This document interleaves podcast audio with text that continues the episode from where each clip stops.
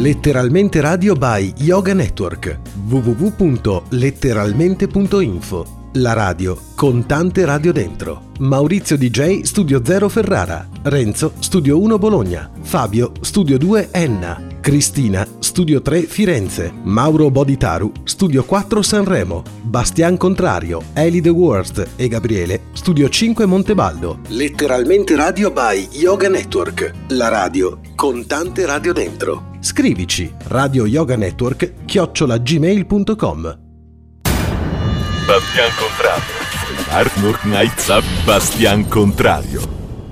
Quando sentite presentare la mia rubrica Bastian Contrario, probabilmente vi aspettate di approcciare una rubrica pensata per dare addosso più o meno a tutto e magari anche con una certa veemenza. In realtà no. La mia fatica, se così si può dire, nell'andare contro, è più che altro quella di guardare le mie responsabilità, anche se non sempre riesco a rispettarle, e nell'essere scomoda nelle mie riflessioni e nel condividerle con chi mi ascolta. In questi giorni sapete sicuramente meglio di me cosa sta avvenendo nel mondo.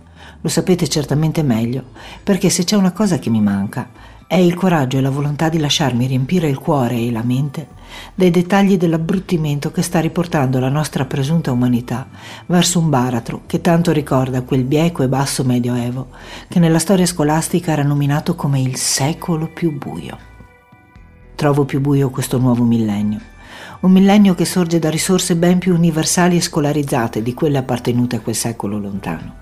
A che ci serve saper leggere, scrivere, avere a disposizione illustri pensatori dai quali attingere, se poi la bassezza dilagante sembra avere il sopravvento in ogni dove? Io non so come vi possiate sentire voi, ma io è da quel maledetto 11 settembre che vedo costruirsi minuziosamente l'attuale situazione. Mi sono sentita come, come una Cassandra che vedeva le trame pur senza sapere, una Cassandra che coglieva istanti e li metteva insieme. Negare la libertà in nome della sicurezza, creare deliberatamente buoni e cattivi e far sì che questa bontà e cattiveria non vengano identificate come soggettive, ma per categorie, creando l'immaginario del nemico un'informazione sostenuta da immagini visive che con le attuali capacità di regia potrebbero benissimo essere spezzoni di film ben strutturati e finalizzati ad hoc. La presunta saggezza e autorevolezza di ometti e donnine che credono di avere la verità universale tra le mani, nella presunzione di poter decidere cosa sia giusto o sbagliato per tutti, come se i bisogni, i valori, le idee, le aspettative o i semplici gusti fossero omologati e universali creando quindi divieti e permessi in ogni campo della vita, dimenticando quanto sia preziosa la libertà, anche di poter sbagliare a volte. Necessità di mercato che vanno oltre il fine per cui sono nate, ossia l'umanità. Aerei militari acquistati in tempi non sospetti, ma che di sospetti a me ne hanno creati tanti. E la pesante e maledettissima e spaventosa commemorazione di quella schifosa prima guerra mondiale, amplificata e rinvigorita per tutto il 2015. Non ci sono vincitori in una guerra. E faccio fatica a riconoscere eroi, perché comunque sia, si passa attraverso l'uccisione di altri. Ci sono solo assassini e lacrime. E nessuno mi toglie dalla testa che tutto il parlarne e riparlarne che si è fatto abbia fatto rifiorire in troppe menti e in troppi cuori nostalgie malsane, rancori sopiti, rivalse latenti, senza per questo dimenticare che la guerra, fuori dal nostro Occidente ben pensante ma mala gente, non si è fermata, mai, anzi. Avremmo dovuto prendere le distanze da qualsiasi rievocazione della guerra, a mio avviso, e dal suo linguaggio così assurdamente presente nel quotidiano, segno incisivo e direzione della nostra forma di pensiero. È tutto un combattere, vincere, colpire, bomba quando noi parliamo. Comunque, quello che è stato costruito è un puzzle, un tragico puzzle composto tessera dopo tessera, partendo così come si fa, sempre dai bordi, dalle periferie, per poi arrivare man mano verso il centro, verso il cuore, verso la definizione totale del disegno. Io sono arrabbiata con me prevalentemente. Sono arrabbiata perché ho intuito ma mi è mancato il coraggio. Mi è mancato il coraggio di cambiare drasticamente, di fare una svolta totale nella mia vita, di unirmi ad altri più coraggiosi, e di gridare più forte quanto vedevo. Io non so come stiate voi. Non so se siate ancora capaci di essere gioiosi o spensierati, perché io è da tempo che me la racconto per non farmi sopraffare. Mi racconto che sono io a vedere nero, che sono io a essere pavida e che comunque non potremo mai essere così stupidi da ricascarci perché conosciamo la sofferenza e i rischi. Io ho un gruppo dentro che si aggroviglia come un nido di serpenti e non è esattamente la paura di essere vittima del mostro che ha iniziato a venire allo scoperto. È la consapevolezza della sofferenza mia e dell'altro, identica, che fluisce mescolandosi senza confini e che si ingrossa come un fiume in piena. E non posso non soffrire per il dolore degli altri. E è la domanda continua del cosa si può fare Chissà se tutti quelli che si sono sentiti così forti, così potenti, così discriminanti fino a poche ore fa, quelli che hanno creduto che il dolore, la sofferenza e la paura degli altri valessero meno o nulla in confronto ai propri, chissà se adesso iniziano a sentire una sorta di formicolio e di affinità nel cuore. Nessuno di noi è innocente. Tutti siamo pronti a puntare il dito e ad attribuire responsabilità ad altri, soprattutto ai potenti. Ci si casca, è più che umano. Ma così continuiamo a guardare gli effetti del male, dell'indifferenza della superficialità che tutto sommato è parte di noi. Analizziamo, ma tutto questo è tardivo. Seminiamo e poi osserviamo e studiamo il frutto con l'idea di liberarcene se non ci piace, anziché selezionare con cura cosa stiamo seminando, coltivando la dignità delle persone, il valore della vita e del tempo e il rispetto per l'esistenza degli altri, che invece troppo spesso usiamo e diamo per scontato tanto per rendere l'idea di quanto la superficialità da cui guardiamo ci impedisca di comprendere la natura delle cose, incapaci di riconoscere la stessa radice in un male piccolo e in un male grande, così come non sappiamo vedere l'identità di una gemma e di una foglia sviluppata, farò esempi banali. Ci preoccupiamo della scarsa qualità dei materiali utilizzati per i prodotti cinesi. Si dice che inquinano, che creano allergie e non so che altro. Si dice che i cinesi ci rubano il mercato con prodotti sotto prezzo e di scarsa qualità, il che può anche essere vero, ma ci siamo dimenticati poco a poco delle condizioni disumane in cui troppo spesso lavorano i cinesi e i bambini, i bambini cinesi, e che dovrebbero invece essere la priorità della nostra insofferenza a questo mercato.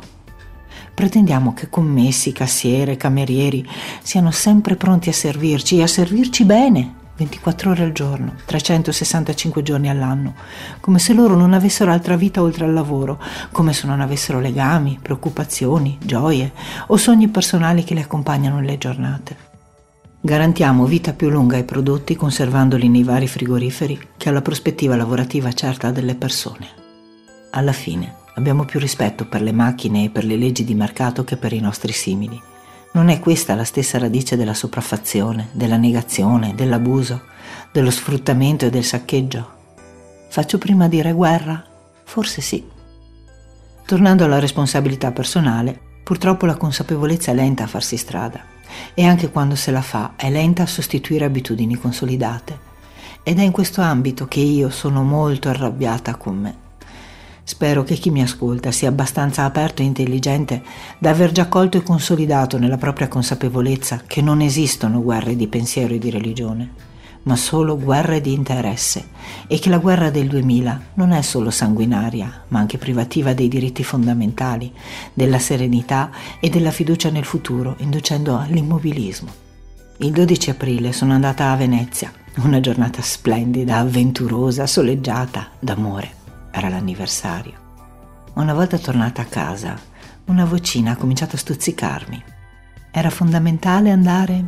Non potevi divertirti diversamente? Hai pensato quanto carburante hai usato? E il petrolio quanto pesa sulle tensioni internazionali? E tutta l'energia elettrica che consumi col fatto che sei nottambula? E i regalini che fai di qua e di là? E tutti gli oggetti in plastica con cosa sono prodotti? E i computer? E i metalli pregiati? E le pietre preziose? Da dove vengono? Come si ottengono? Che peso hanno sulla vita delle persone e sull'economia? E aggiungete pure tutto quello che volete aggiungere. Io non mi sento più innocente quando penso alle vittime che già ci sono state e che continueranno ad esserci giorno dopo giorno. Penso che sono capricciosa, che non so rinunciare a nulla, o comunque non abbastanza. Non penso più di essere fortunata perché non mi manca nulla, quando ad altri mancano troppe cose. Penso invece che i miei presunti bisogni sono ben incastrati nel mucchio delle motivazioni che portano ai soprusi, alle privazioni, alle guerre. Penso che anche se io non muovo la mano per esplodere bombe o proiettili o per agire torture, sono comunque tra i mandanti. E la mia coscienza non è mica tanto propensa a tacere e a lasciarmi tranquilla, sapete? E allora cosa faccio? Faccio che rielaboro il mio pensiero e mi sforzo di agire il più possibile con coerenza. Faccio che cerco di non lasciarmi inquinare dalla rabbia, dal rancore e dalla sensazione di impotenza. Faccio come disse quella bimba del Sudafrica. Quale che sia il problema, noi dobbiamo continuare a fare il bene. Faccio che tengo cara nel cuore una frase letta chissà dove. Bisogna tornare all'uomo, alla sua grandezza e alla sua fatica. Quanta immensa saggezza e coraggio sono racchiusi nella vita di un singolo individuo e nel momento in cui si uniscono le forze insieme agli altri, quali grandiose imprese si possono realizzare. E faccio che faccio bastian contrario sforzandomi ogni volta per scavare un po' di più dentro di me, con la scusa di dover raccontare qualcosa a voi, e sperando che le mie parole aiutino anche altre persone a vedere oltre, anche molto meglio di me magari, e ad agire di conseguenza, a vedere le cose da prospettive scomode per il sistema, come lo chiamiamo, sempre raccontandoci che noi ci siamo dentro, ma non siamo il sistema stesso e acquisendo maggior consapevolezza cerco di sforzarmi per essere coerente tra ciò che penso e ciò che agisco. Penso che sia importante cercare di essere sinceri nel distinguere tra bisogni e capricci, autonomi nell'alimentazione, nei bisogni energetici, nell'autoproduzione e nell'autoriparazione, autonomi ma collaborativi e coesi, generosi, per non dover soccombere ed essere complici di una mentalità ricattatoria e sfruttatrice. Penso che sia importante ricordarci che i bisogni fondamentali sono uguali per tutti, sia a livello fisico che morale. Penso che sia importante ricordarci che la nostra sofferenza non è superiore né in termini di intensità né in termini di importanza rispetto a quella degli altri. So che per quanto le circostanze possano essere ormai orientate in questa triste direzione, riuscirò a vivere momenti di gioia, di costruttività, di godimento, di solidarietà di umanità e anche di egoismo probabilmente, perché come dicevo anche nell'altra puntata, il nostro sentire è mutevole e per fortuna, ma credo che mi sarà difficile godere ancora di spensieratezza, perché non è possibile essere leggeri quando si comprende che la propria e l'altrui sofferenza si fondono l'una nell'altra e che noi stessi ne siamo in parte causa. Io, Ellie The Worst, vi auguro come sempre un buon bordeggio nel viaggio del cuore. Ringrazio voi che mi ascoltate e ancor più chi ha la volontà e la forza di metterci del suo per creare un'onda in controtendenza che sostenga la speranza e rafforzi la pace come stile di vita. Letteralmente Radio by Yoga Network www.letteralmente.info Scrivici Radio Yoga Network chiocciolagmail.com Buon ascolto!